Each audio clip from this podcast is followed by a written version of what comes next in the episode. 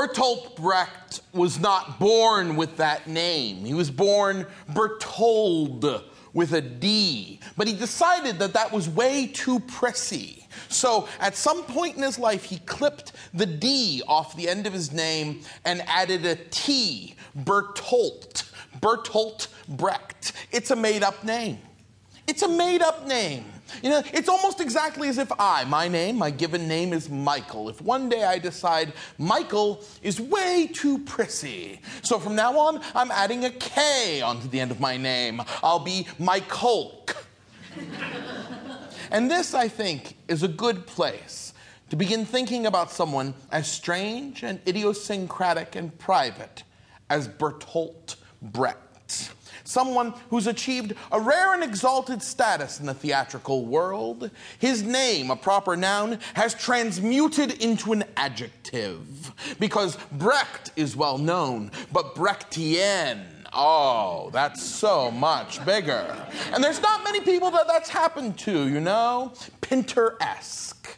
Brechtian. And every time that happens, every time all that attention is showered down on someone and they become larger than the thing itself, it's sad, really, because it always gets smeared out in this kind of fuzzy idea about what that means Brechtian. Brechtian, people pour back into their minds. They remember college survey theater classes and they say, well, Brechtian, what? That's when there's bright, white, undifferentiated light and maybe someone is speaking directly to the audience, and perhaps there will be a social message of some importance striking us in the head again and again and again.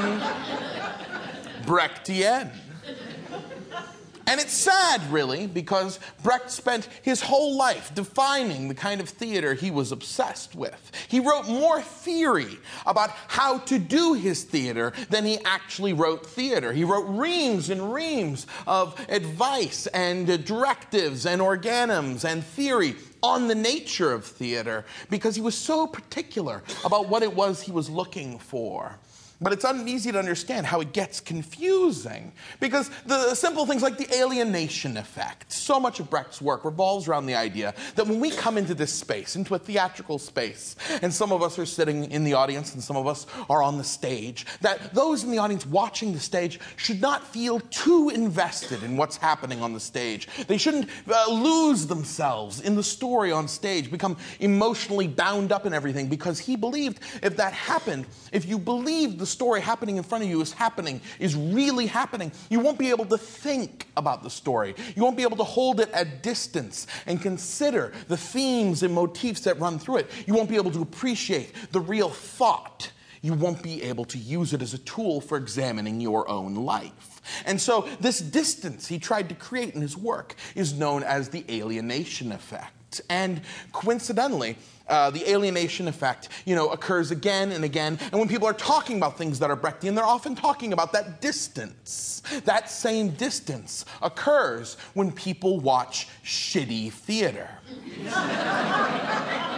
Because I don't know about you, but when I'm sitting in the audience and I'm watching some really shitty theater, I'm sitting in the audience just wondering, you know, you, you, you stare at the stage with shock and disbelief as these people stumble around and you're watching the stage. You're not immersed in the story, you're not losing yourself with what's on stage. No, you're watching thinking, why did they do this?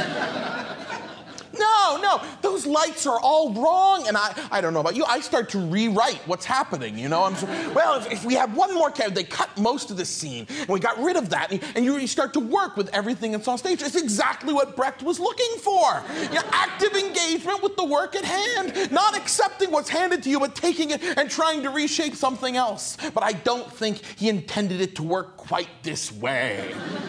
He didn't really intend, I think, for it to happen most often when you're watching Much Ado About Nothing by the Somersetville Players. You know, trapped in some park somewhere this summer, the sweat rolling down your back, staring blankly, horrified at the stage as people massacre scene after scene after scene.